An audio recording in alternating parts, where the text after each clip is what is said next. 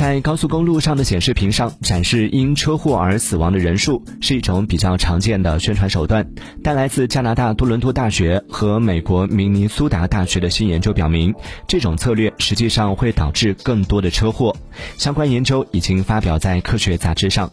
该研究主要集中在美国德克萨斯州，那里的死亡警示牌为每个月只显示一周。研究人员比较了研究之前的数据和研究开展之后的数据，结果分析对比发现，与没有死亡警示牌的几周相比，有警示牌的一周里发生了更多的事故。在放置警示牌后十公里的路程里，事故量增加了百分之四点五。科学家称，人们的注意力是有限的，当驾驶员的认知负荷已经达到极限时，又增加了一个。引人注目的清醒的死亡提醒，可能会成为一种危险的、让人分心的因素，特别是在繁忙的高速公路上行驶，对驾驶员的认知要求很高，而且死亡数字越大，影响就越大。另外，还增加了多车连环碰撞的几率。